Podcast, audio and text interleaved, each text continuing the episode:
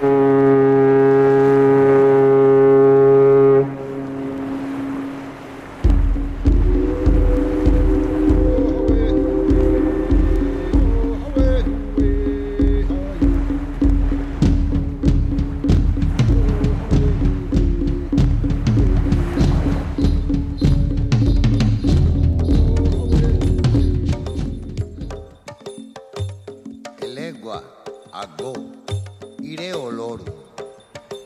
encontráis? Bienvenidos a Levando Anclas, programa que se emite a través de Radio Euskadi.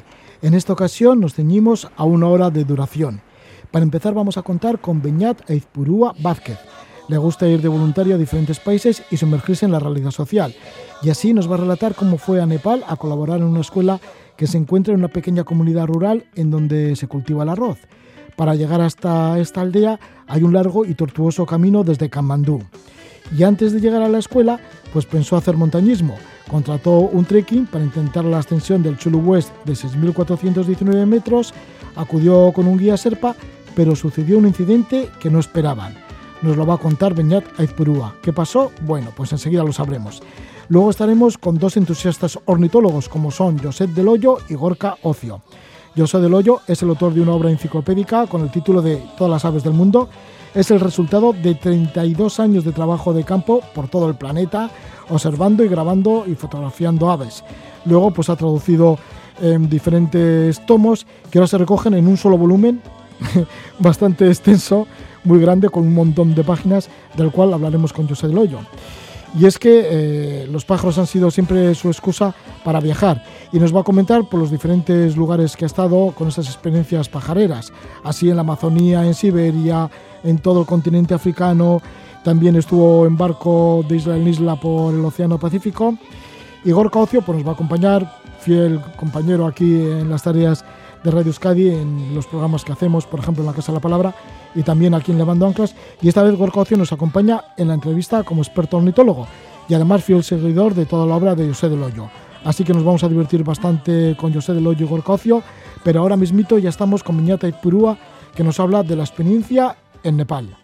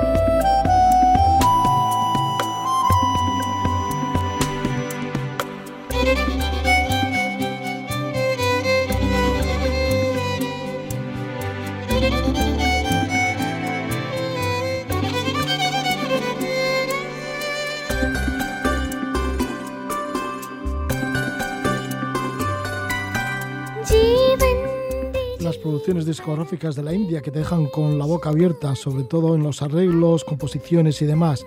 Esta es la música de Sreya Yaya de Apunaru. Nos vamos a acercar no a India, sino más al norte, hacia Nepal, y allí nos va a llevar Beñat Aizpurúa. Él es profesor de primaria en Irún, en Guipúzcoa. Aprovecha sus viajes para acceder a montañas y meterse en proyectos de cooperación. Ha estado en varias ocasiones en Sudamérica, en donde colaboró con una ONG en Piura, al norte de Perú. Permaneció allí durante tres meses y en otro viaje por Sudamérica, entre otras, pues ascendió al Huayna Potosí de 6.088 metros cerca de La Paz, en Bolivia. También ha estado de voluntario con Saporiak en los campos de refugiados de la isla de Quíos, en Grecia. A finales de julio de 2019 voló a Katmandú, tenía como misión estar de voluntario en una escuela en un pequeño pueblo del distrito de Okaldunga, en la que convivió con una familia. Pero antes decidió subir a un 6000 y así eligió el Chulu West de 6.484 metros. Nos va a comentar ahora Beñat cómo subió al Chulu West, bueno, intentó la ascensión al Chulu West y también cómo fue esa experiencia en esta escuelita, en una aldea perdida de Nepal. Le damos la bienvenida, Gabón Beñat. Gabón, Gabón Roge. ¿Por qué te gusta en tus viajes mezclar la montaña con los temas de voluntariado en diferentes ONGs y bueno, irte de Sudamérica a Nepal, al Himalaya y demás? ¿Por qué esta combinación ¿no? de, de montañas con voluntariado? Bueno, yo me dedico a la educación y siempre desde muy pequeño he andado en la montaña, para arriba, para abajo, y entonces es lo que me gusta, por lo que intento combinar esas dos facetas. ¿Cómo te fue por Sudamérica, por los Andes, tanto en Perú como luego ascendiendo al Huayna Potosí en Bolivia? Pues muy bien. Eh, en el Huayna Potosí, que era mi primer 6000, fue una experiencia dura, pero muy buena, que la recuerdo con, con muy buen sabor de boca. ¿Por eso luego has querido repetir otros 6000 en Nepal? Eso es. Eh, tuve la oportunidad de hacer un voluntariado en una pequeña escuela en Nepal, por lo que adelanté mi, mi, vuelo dos semanas antes para hacer algo de montaña. Y bueno, exactamente llegué el 23 de julio del 2019 a Katmandú, en plena época de monzones, época de mucho calor y constantes lluvias y me alojé en la periferia de la ciudad, a unos 10 kilómetros del centro y a muy pocos metros de una de las estupas budistas más grandes del mundo, el Boudanat, que fue nombrado Patrimonio de la Humanidad por la UNESCO en 1979. Pasé dos o tres días visitando la ciudad, entre rosarios budistas y un constante olor a incienso, y ya en aquel entonces tuve que usar la mascarilla por la gran polución y el polvo que se generaba. En Kathmandú, porque claro, al ser la capital de Nepal es una gran ciudad y será bastante caótico también, ¿no? Sí, sí. A pesar igual de esa tranquilidad que puede traerte los aromas del incienso. Sí, pero es, es muy caótica, los, los, coches, los autos andan por donde pueden, por donde quieren, así que hay que andarse al loro. ¿Y cómo hiciste para irte hacia la montaña? ¿Cómo contrataste algún guía?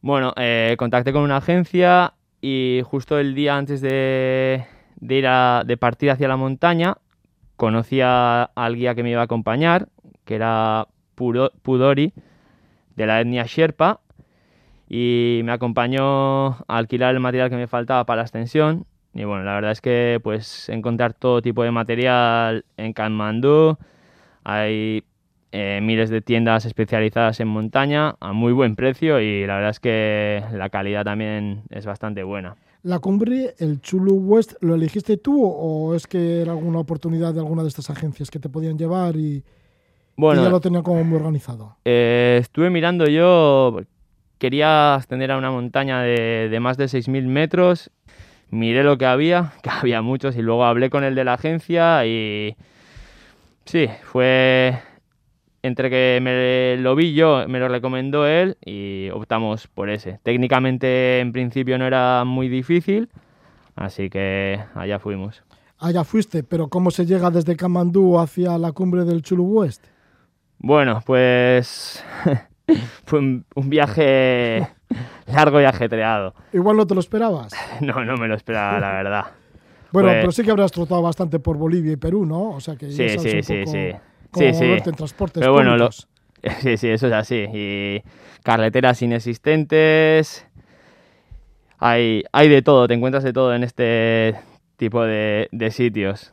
En Kamandú primero, ¿qué hiciste? ¿Tomar un autobús? Eso es, en Katmandú tomé un autobús con el guía, eh, un autobús de, no sé, de unas 10, 12 horas. Nos pasamos el día en el autobús hasta que llegamos a, a nuestro destino, que era Besisahar. ¿Qué sucedió allí, en este destino? Ya que llegaréis agotados. Sí, que llegamos agotados, dimos una vuelta por el pueblo, pero ya anocheció enseguida, así que decidimos cenar. Y cuando estábamos cenando... Perdona, ¿y el Serpa qué te contaba en el autobús? ¿Teníais conversaciones y así? ¿Cómo? Tu compañero, el Serpa, el guía, Pudori. ¿Qué, qué te Eh, iba contando? Bueno, pues la verdad es que su inglés, con su inglés, no sé, nos comunicábamos como podíamos. Eh, sí que, sí que estuvo, me dijo que estuvo en el, en el Everest y bueno, que por supuesto que era, era un experto en la materia. ¿Pero ascendió hasta arriba del Everest o no? En una expedición. Sí, sí, sí, eso, Ah, subió hasta eso es lo que me contó, sí, sí. Ah, ah, mira. Ya. Y entonces, bueno, llegasteis al pueblo. Eso es, eh, dimos una vuelta, una pequeña vuelta porque estaba anocheciendo y decidimos cenar. Y cuando estábamos cenando, él estaba enfrente mío, eh, empezó a expulsar sangre de la boca, se cayó tieso al suelo y perdió la consciencia. Entonces tuve que, tuve que gritar para que alguien me ayudara y me señalaron una, una farmacia a, medio kilómetro, por lo que tuve que correr y explicarle en pocas palabras como podía al empleado, al farmacéutico, no sé, no sé lo que era, que viniera por favor, que era realmente urgente, porque yo creía, creía que, que había muerto.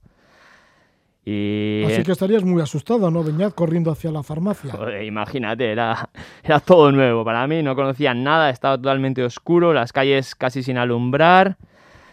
Y eché un sprint y la verdad es que el, el, como el empleado vino, vino andando muy lento, yo me estaba desesperando, Pf, creía que, creía que el guía había muerto, así que imagínate. Pero no le decías al farmacéutico, date prisa, que. Sí, sí, sí, hombre, ¿Es un por supuesto, grave? sí, sí, sí. Sí, yo estaba ahí gritando, medio, medio llorando. Y bueno, al final llegó, entró al comedor y no sé, no sé qué, qué maniobras le, le hizo, no sé, no sé lo que hizo porque yo ni podía mirar. Estaba realmente asustado. Y bueno, parece ser que a los, no sé, al cuarto de hora, a los 20 minutos se, se recuperó. Y le pregunté a ver qué tal estaba. Me dijo que bien. Por supuesto que no estaba nada bien. Por lo que opté por, por buscar un vehículo y trasladarlo a, a la clínica privada que casualmente había en el pueblo.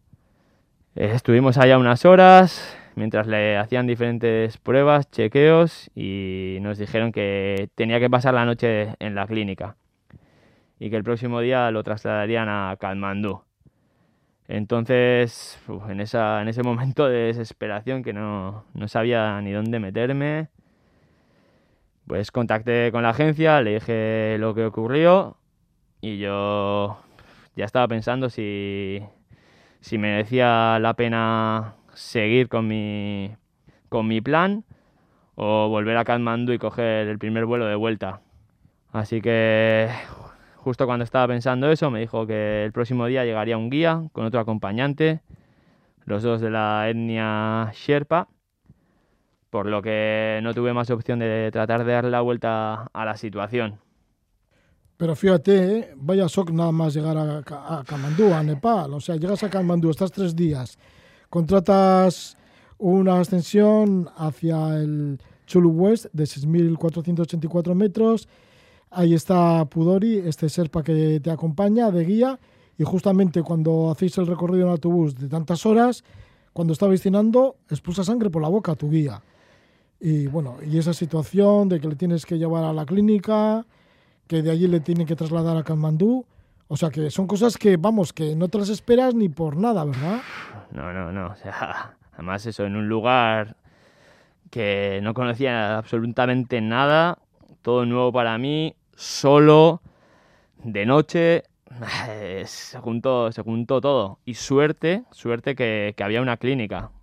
Eh, nos lo llega a pasar en la montaña y, y quién sabe, quién sabe lo que pasaría. Pero bueno. Y supiste luego la suerte de Pudori, ¿qué le sucedió? Sí, sí, se, se recuperó. Sí que tenía algún, algún problema, pero se recuperó y está, ya está totalmente bien.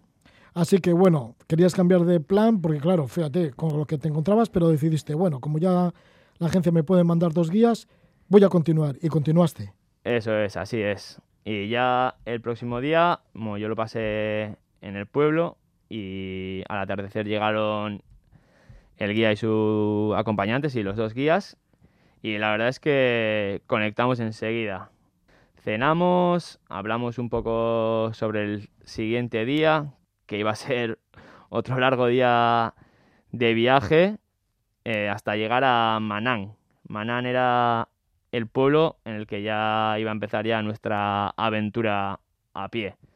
Pero para llegar a Manán tuvimos que usar tres todoterrenos.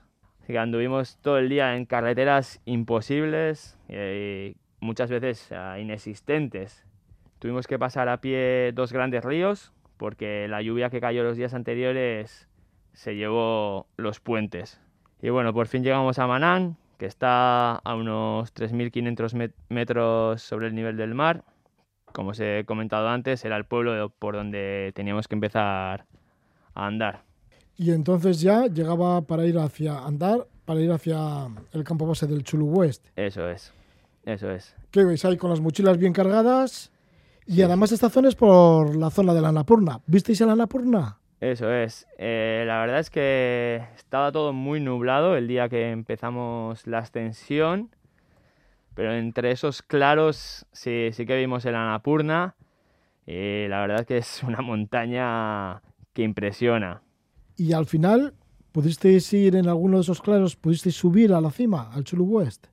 Bueno, este viaje también es largo. Sí que tuvimos algún, algún problemilla, bueno, primero llegamos al campo base, que estaba en, en Ledar, que está a unos 4.000, 4.100 metros. Y desde allí, eh, el próximo día ya partimos hacia el campo alto, a 5.400 metros, con la intención de pasar noche allí y hacia la madrugada ya tirar hacia, hacia la cima. Lo que pasa es que llegamos al, al campo alto, pusimos la tienda, eh, comimos algo y nos pasamos todo el día descansando para partir hacia la madrugada. Lo que pasa es que empezó a nevar, tuvimos que esperar a que despertara el día para otra vez bajar hacia abajo, porque en esas condiciones era, era imposible ir hacia arriba. El teníamos un pedregal que teníamos que pasar y se puso muy peligroso, así que volvimos a Ledar otra vez. Entonces, ¿cómo fue el segundo intento? Bueno, pasamos el día en Ledar, mirando al cielo a ver si aclaraba. Y ya cuando empezó a anochecer, sí que se sí que aclaró, por lo que hacia las 11 y 10 de la noche encendimos los frontales y empezamos a subir cuesta arriba. Y ya hacia las 2 de la mañana llegamos al campo alto a unos 5.400 metros, comimos algo y seguimos hacia arriba cada vez con, mayor dificultad, tanto por la falta de oxígeno como por la inestabilidad de las piedras que caían tras nuestros pasos.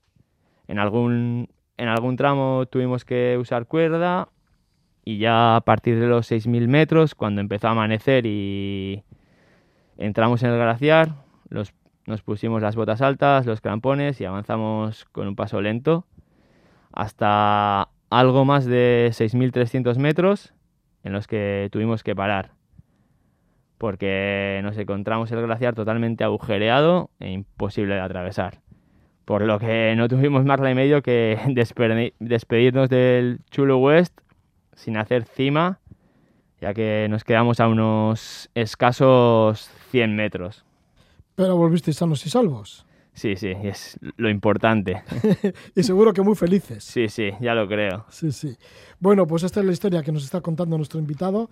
Nuestro invitado que suele hacer viajes en el que combina pues las ascensiones también con la ayuda humanitaria y así, ¿no? Con cooperación y demás. Ya que eres profesor de primaria en Irún, estamos con Beñat Aizpurúa Vázquez.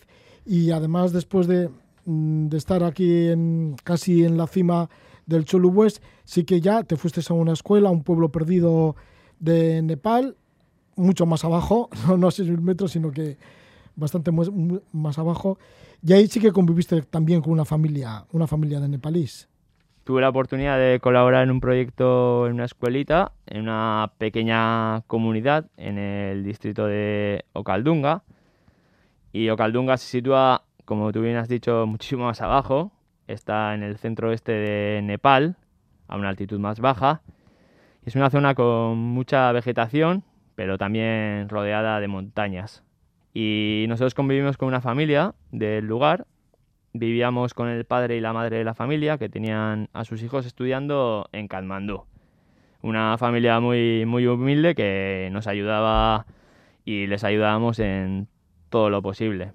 Bueno, pues esta es la experiencia en Nepal, una experiencia bastante fuerte, pero bueno, que hay que dar las vivencias. Y nos lo ha contado Beñata Pirúa Vázquez, nacido en Irún en el año 1991. Muchas gracias por contarnos esta experiencia nepalí. Bye, mi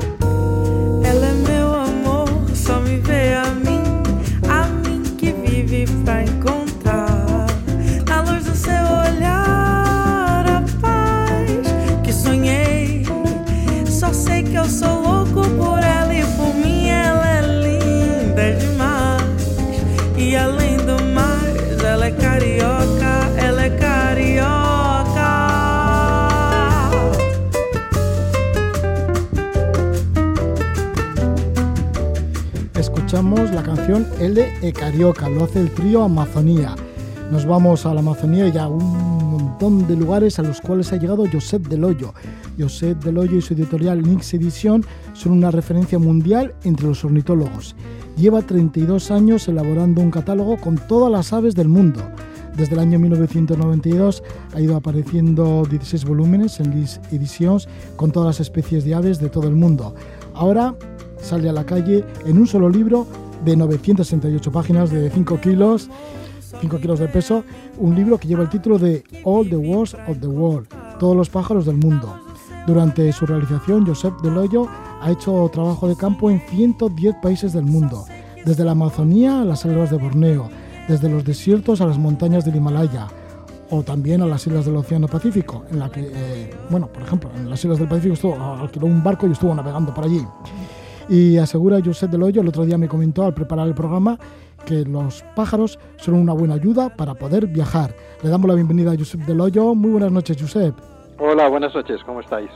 Sí, y además tenemos aquí la grata compañía y una buena sorpresa que estamos acompañados de Gorka Ocio, Gorka Ocio que es compañero también en otros programas, por ejemplo, que hacemos de la Casa de la Palabra, que siempre nos está dando y hablando de los avistamientos y que además forma parte de verballenas.com con salidas desde el puerto Bermeo y Santurchi, puedes saber ballenas y que conoce al propio Josep del Hoyo. Le damos la bienvenida a Gorcocio. Gabón, Gabón muy buenas. Hola, ¿qué tal?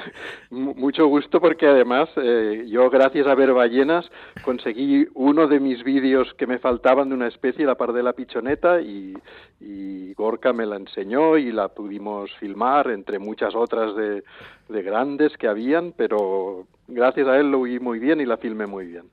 Sí, porque claro, tú has llevado, Gorka, a cantidad de ornitólogos, no solo del Estado español, sino también de Holanda y de otros países que vienen a, a los barcos, ¿no? Para ver eh, los avistamientos que hacéis de ballenas y demás. Sí, llevo 19 años sacando gente a la mar y al principio con el ferry Prefo Bilbao y luego ahora con el barco de salidas diarias. Y sí, conmigo he tenido la suerte que han venido muchos buenos ornitólogos y muchos buenos amigos y hemos disfrutado, claro. Gorka, tenemos aquí presente ese libro de 5 kilos de todas las aves del mundo. ¿Qué representa para un ornitólogo, para un amante de los animales y de la naturaleza como eres tú? Es una pasada, es un libro altamente recomendado a cualquier ornitólogo que pajario que se precie, aunque el libro está en inglés, es altamente recomendado. Está en un solo volumen absolutamente todas las aves que hay en el mundo con su mapa de distribución, están actualizadas y lo mejor de todo el libro lo que tiene es un código QR que a través de una aplicación y con el móvil eh, te pone, lo pones encima en cualquier pájaro y te vienen más fotografías, cantos, reclamos y muchísima información muy útil. Sí, y es una lista de 11.524 especies de aves las que aparecen en este libro, más 20.865 ilustraciones, más 11.558 mapas en donde se distribuyen y se indican también 3.313 especies conocidas que son endémicas en un solo país. O sea que bueno, que está todo como muy, muy bonito, muy bien, todo a color, en gran formato. Es una pasada y además han tenido, me alegro muchísimo, han tenido un éxito muy bueno, una muy buena acogida, no, no solo en el Estado español, sino en todo el mundo, ¿eh? porque esta es una, esto es un libro que se edita en, en todo el mundo. Además, fueron a pesar que le pique mucho a los ingleses, que se habla que son los padres de la ornitología, pero la valentía que tuvieron desde Lynch, desde hace veintitantos años, casi treinta, sacar el ah, primer tomo que tengo el primero, el primero que sacasteis lo tengo de colorido, evidentemente, ah, y he ido comprando absolutamente todos los tomos hasta el 16, luego sacasteis una resumida de dos, que es la que yo utilizo para preparar los viajes, y ahora esta, que es una, es una maravilla, es una maravilla. Bueno, la, la gracia ha sido poner todas en un, en un solo libro, ¿no? Porque la verdad es que este es un libro que sería inviable completamente, sería imposible haberlo hecho si no existieran las obras precedentes. Si ahora hubiéramos de hacer un, en un libro solo, mm, encargar a artistas especializados hacernos 20.000 ilustraciones y, y, hacer mm, mapas de distribución para todas las más de 11.000 especies, etcétera, pues esto hubiera llevado tantos años y hubiera tenido un costo que, hubiera sido imposible. Pero gracias a que hicimos aquella serie en 16 volúmenes que luego sacó otro extra y que luego en estos dos que tú decías del checklist, ahí se hicieron bastantes dibujos nuevos y muchas correcciones, etcétera, pues luego nos, nos hemos encontrado que ahora era el momento de hacer esto, poner todo todo, sobre todo todo lo visual. Antes decías que es en inglés, pero es que apenas hay texto, aparte de la hmm. introducción y algunos apéndices. Lo que son las páginas muestra los dibujos, muestra el mapa de distribución, el estatus el estatus de, conservación, las medidas, una serie de cosas, el, el, rango altitudinal de donde se les encuentra, mm, cosas así muy muy al grano, digamos, ¿no? Pero muy sí. Sí, pero que permite cuando estás hojeando el libro, que yo creo que esto en los ordenadores todavía no lo dan, el poder, el placer de pasar las páginas y ver ahí la doble página con todos los abejarucos, o que a lo mejor has de pasar otra página, pero la idea de ver casi tantas especies eh, al mismo tiempo, unas al lado de las otras, comparando, etcétera, pues yo creo que, que, esto valía la pena hacerlo y bueno, por lo que por el resultado y por lo contenta que parece que está la gente, pues sí sí que parece que valía la pena. Josep, y tú te has movido muchísimo por el mundo, ya lo hemos dicho, ¿no? ¿Cuántas especies has visto en total? Pues mira, bueno, si puedes calcular. Sí, sí, lo puedo calcular. Eh, seguramente hasta podría ser capaz de decir un número exacto, pero por suerte ahora mismo no me acuerdo. Pero es más o menos 8.500 y algo. ¿eh? Pero, pero claro, esto, este libro, una de las cosas que lleva es un círculo un círculo que, que, llamamos el círculo taxonómico, que es que indica de cada forma que presentamos si es considerada especie completa o solamente subespecie o otra categoría intermedia que es el grupo de subespecies mm, por los cuatro principales listas mundiales de taxonomía, una de las cuales es la nuestra, esta de dos volúmenes que mencionaba Gorka, y luego hay tres más. Prácticamente no, no hay nada más. Y entonces se indica en, esta, en este circulito dividido como si fuera un pastel dividido en cuatro porciones, y así se indica, pues así puedes ver, mira, casi todas las especies están aceptadas como especie por los cuatro checklists mundiales, pero las que no, las que son más disputadas, las que hay gente que la considera que es una subespecie y otros la consideran especie completa, en este circulito sacas la información clarísima de quién es quién, quién la considera de una manera, quién la considera de otra.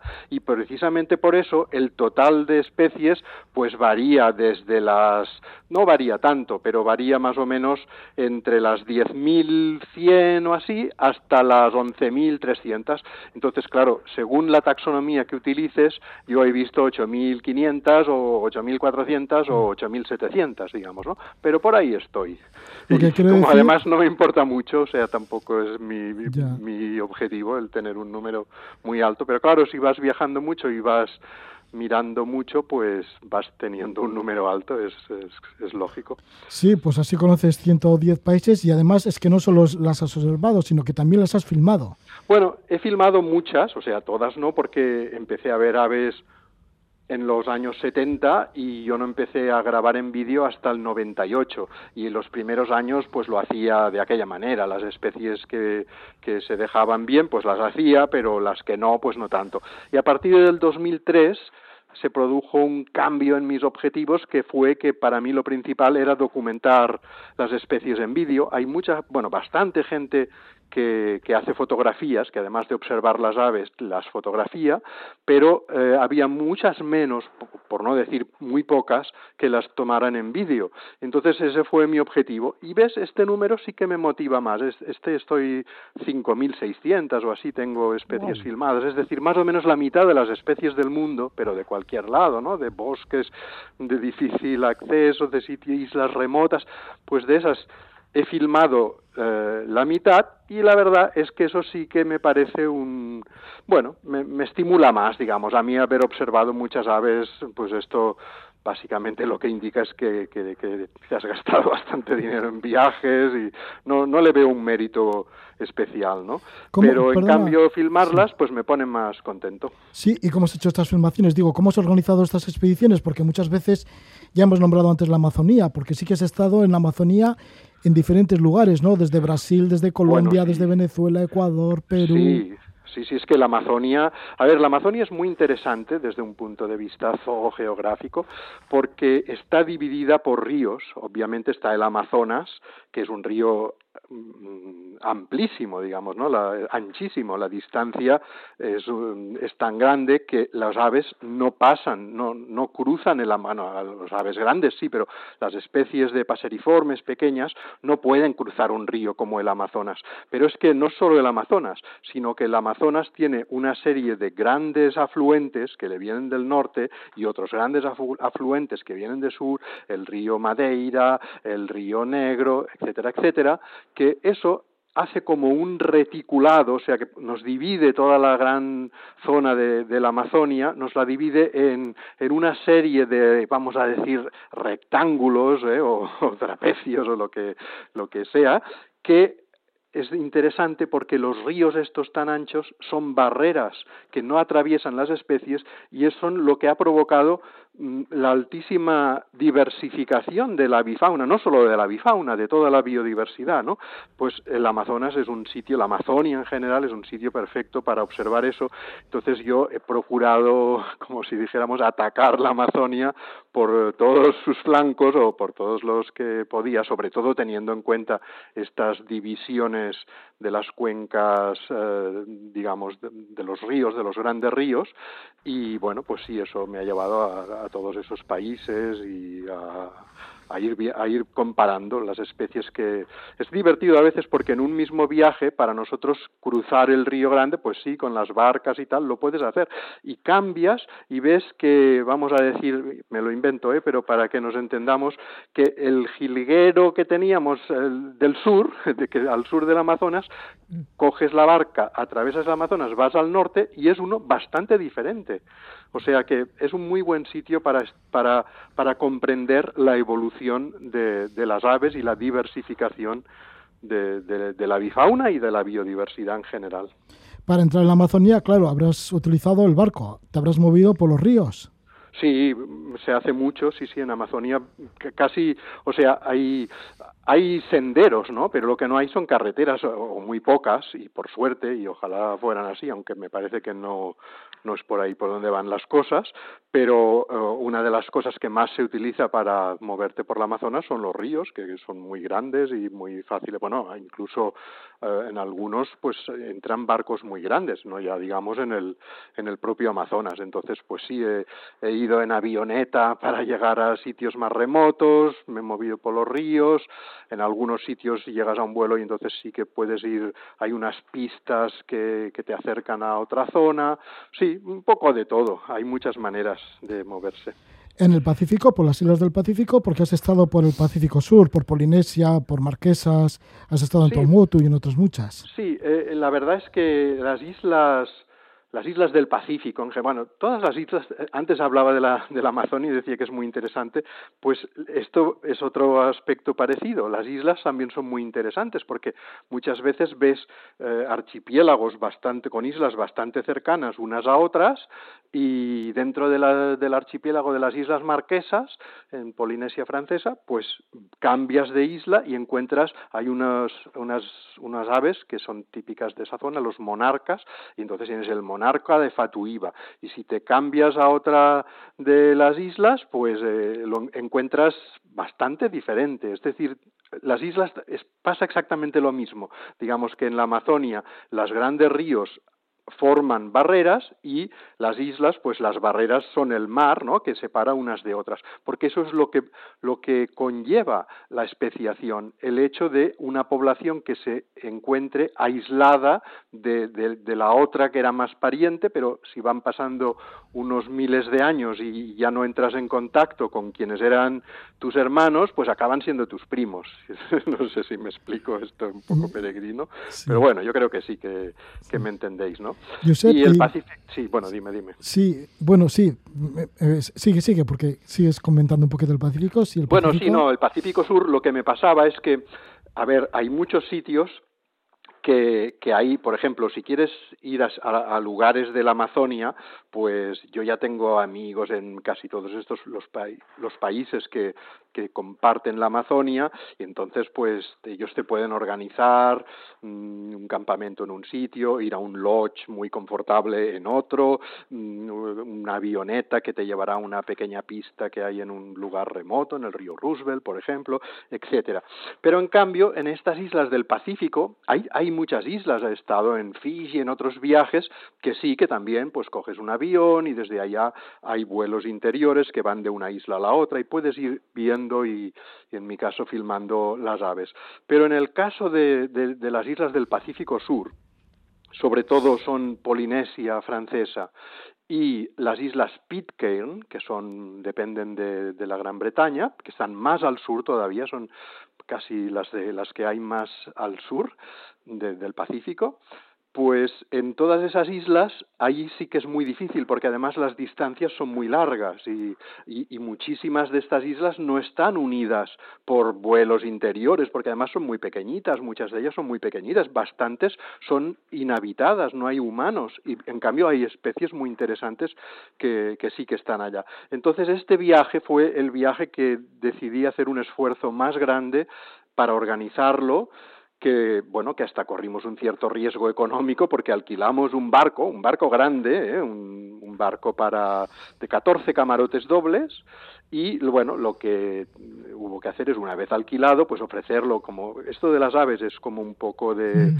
de una gran red de amigos y yo ya sé quiénes les gusta, etcétera, pues la verdad es que al final teníamos una lista de espera que, no todos los que se quisieron apuntar pudieron venir, ¿no? Lo dividimos el viaje en dos partes porque estuvimos como seis semanas, entonces hicimos tres semanas en los grupos de islas de más al sur y tres semanas en los de islas más al norte. Y entonces hubo gente que hizo los dos, los dos sectores, digamos, y otros que hacían uno, y luego se iban y venían otros que les interesaba más el del norte. No hace falta que os diga que yo hice los dos, como buen vicioso.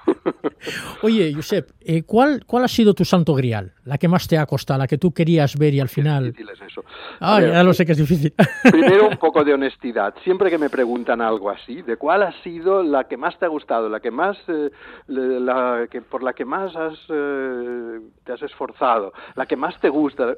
Siempre mi respuesta va a ser diferente. Ya. es decir, que, es, depende de, pues de las últimas experiencias o de la impresión que te ha dado. Mira, por, ahora hay una especie que, que por un lado me pone muy triste, porque, pero por otro lado, pues la verdad es que me también me ha hecho vivir una experiencia muy, muy especial, que es un paseriforme, un pájaro marroncito, eh, no, muy, no muy aparatoso, no muy espectacular, pero con un canto muy potente, pues de, la, del estado de Alagoas, en el noreste de Brasil, pues esta especie la filmé yo en el año 2000, 2013 eh, en 2019, en diciembre de 2019, la Unión Internacional para la Conservación de la Naturaleza y BirdLife International, que son los responsables de, estos Red Data Books, de los libros rojos de, que, que, indican el estado de conservación de las especies,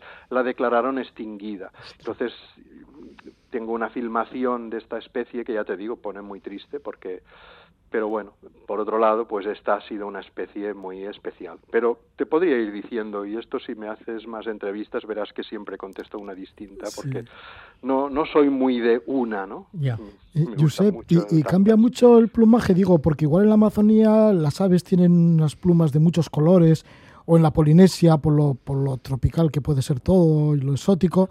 Sin embargo, cuando estás por zonas como Alaska o Siberia, por el mar de Oscos, así lugares como mm. bastante más árticos. ¿no? Entre niebla y nieve y demás, ¿son como más oscuros las aves o no, los, el plumaje? Pues no creas, porque ah, En, en el Ártico hay muchas especies muy blancas. Los cisnes, los cisnes, que no son solo estos que tenemos aquí en, el cisne mudo, ¿no? Hay, hay, otras cuatro especies, bueno, y más, si vas al sur de Argentina, etcétera, pero los, los cisnes estos grandes blancos, la típica imagen del cisne, cría en el Ártico y es un ave súper blanca. Y también hay varias gaviotas, la gaviota de marfil, que también ya fíjate el nombre, pues también es bien blanca, y muchas otras. Pero bueno, yo diría que el, el patrón de plumaje espectacular, súper colorido de esas especies, esto se se da sobre todo en las zonas de hábitats más boscosos. ¿Cómo predominar?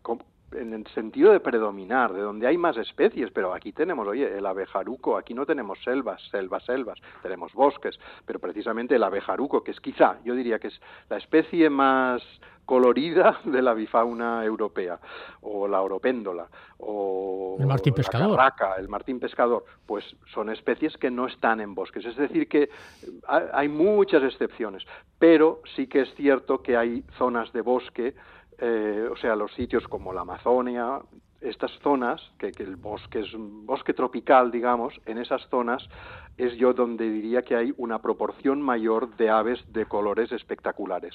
Yendo al récord mundial, que sería en la isla de Nueva Guinea, en una de las islas más grandes del mundo, que queda ahí al norte de Australia, mm. y allí, bueno, es donde han salido las aves del paraíso, que se llaman así de tan bellas que son, de tan acoloridas y con tantos adornos, etcétera, ¿no? De todos modos, allí en esas mismas zonas donde hay aves tan coloridas, también hay otras especies que les ha dado por evolucionar y por destacar por su canto, por ejemplo. Entonces, pues hay pajaritos marroncitos, grisecitos, y, no son nada espectaculares de, colores, pero en cambio sus cantos pues son muy interesantes y muy diversos, mucho más a, menudo. En general, el pájaro más vistoso y más espectacular no es el que mejor canta, sino más bien al revés, tienen unos, unas vocalizaciones menos elaboradas, digamos. En general, ¿eh? hay excepciones para todo. Josep, pues sí, llevas más de 30 años con el tema de la ornitología y además recogiendo cada una de estas especies y sacando volúmenes de ellos, 16 volúmenes ya. Y ahora pues aparece este libro de todos los, de todos los pájaros del mundo, recogido pues en un libro de, de casi, bueno, pues, pues yo qué sé. Pues, casi mil páginas. Casi mil páginas, eso diríamos, ¿no? Con esas 11.524 especies de aves, bueno, pues eso de, eso todo incluye todas las extinguidas, ¿eh? Sí, sí. Pero anteriormente fuiste médico rural y diríamos que en el año 1980, con 24 años, recorriste durante 13 meses 15 países africanos que te dejó marcado, ¿no? Y ahí te vino la idea, porque claro, ibas con alguno de estos libros ingleses Sí, ahí empezó todo. Sí, ahí empezó todo, ¿no? Que decías... Empezó todo, empezó mi abandono por la medicina, porque yo hasta entonces había trabajado de médico de pueblo, y la verdad es que después de 13 meses eh, en un Land Rover, durmiendo, teníamos una tienda de campaña en el tejado del coche, pues al volver yo dije, yo, yo lo que quiero es hacer un trabajo que, que me que, necesite, que sea obligatorio viajar. ¿eh? viajar y, sobre todo viajar de este tipo de viajes que estamos diciendo, no solamente ir a conocer capitales, que también me gusta, ¿eh? cuando cuando vas a un sitio y la capital es bonita y tiene cosas históricas o ruinas o lo que sea, pues también, también me gusta. Pero digamos que las, ese sitio, ese tipo de viajes en lo que lo principal es conocer la naturaleza, pues eso, eso para mí me fue determinante en el viaje al África.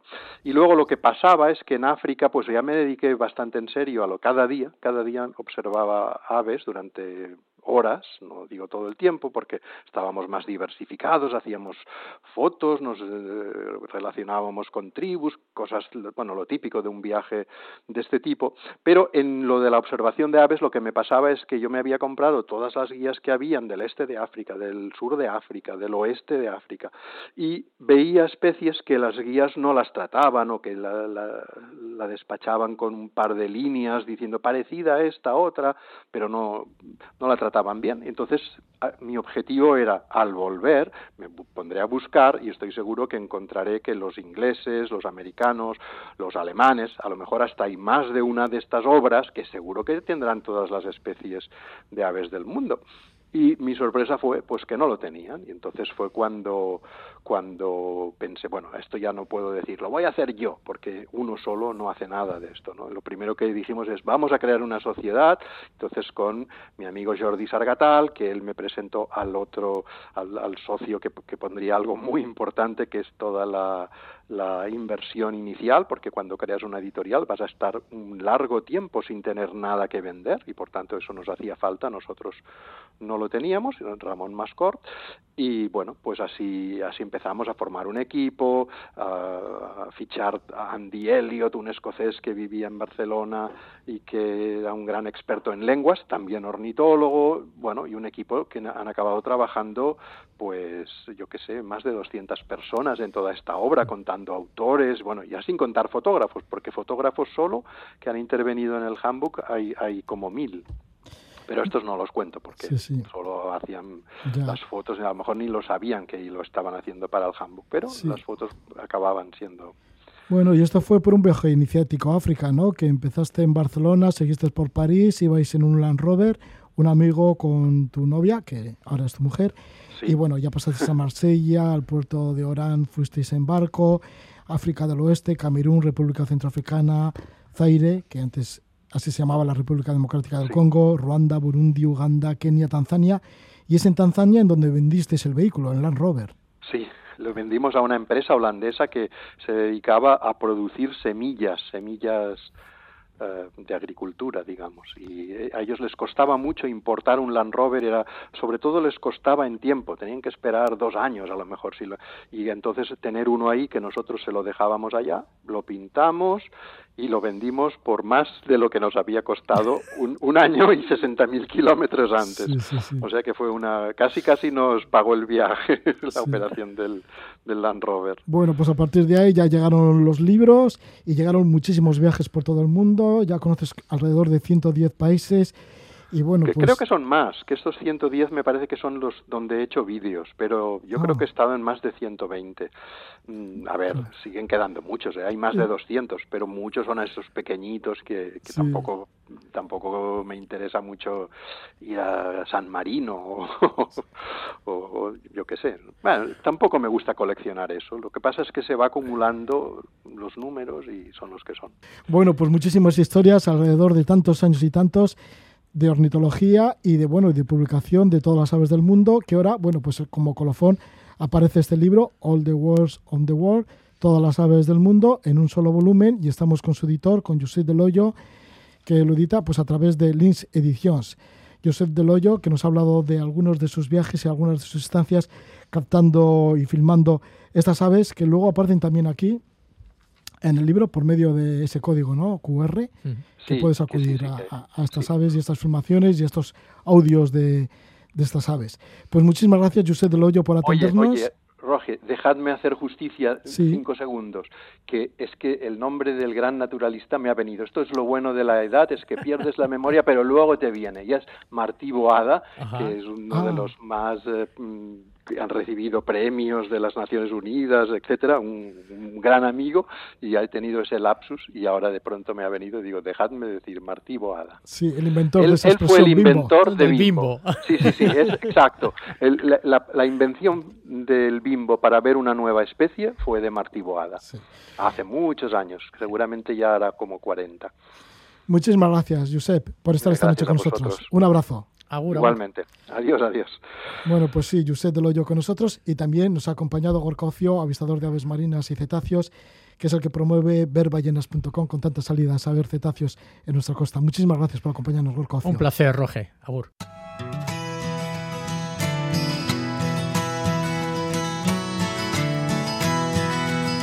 Josep Del Hoyo desde Cataluña, Gorka Ocio aquí con nosotros, dos buenos ornitólogos, bien conocedores de la materia en la que trabajan, las aves. Bueno, Josep Del Hoyo, uno de los más expertos en todo el mundo, y ahí está esa colección de enciclopédica de todas las aves del mundo.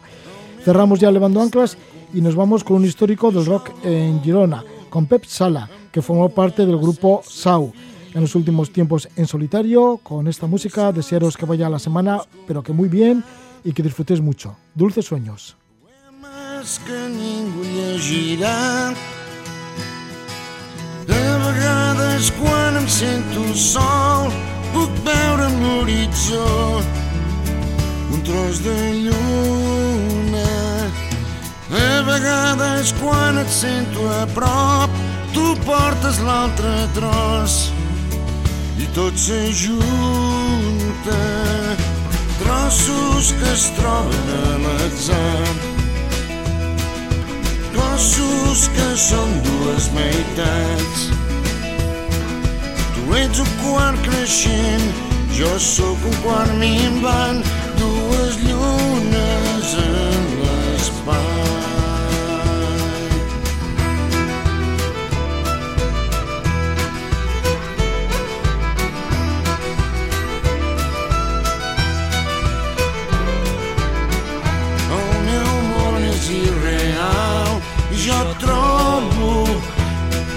somnis tot dormint.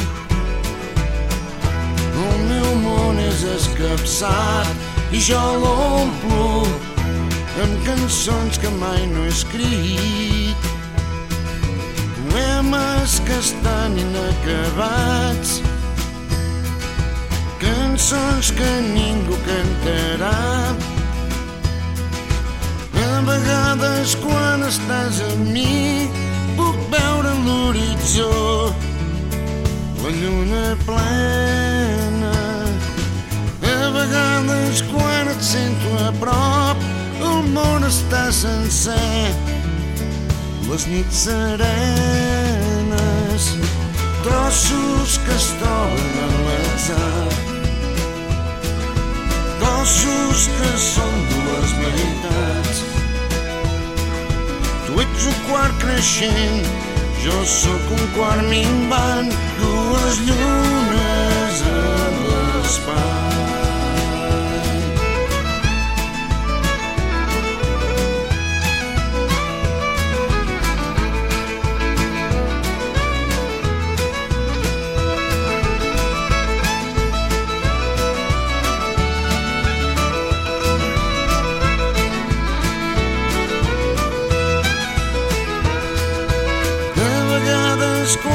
Sento sol, puc veure l'horitzó un tros de lluna. A vegades quan et sento a prop, tu portes l'altre tros i tot s'ajunta. Trossos que es troben a l'atzar cossos que són dues meitats ets un quart creixent, jo sóc un quart minvant, dues llums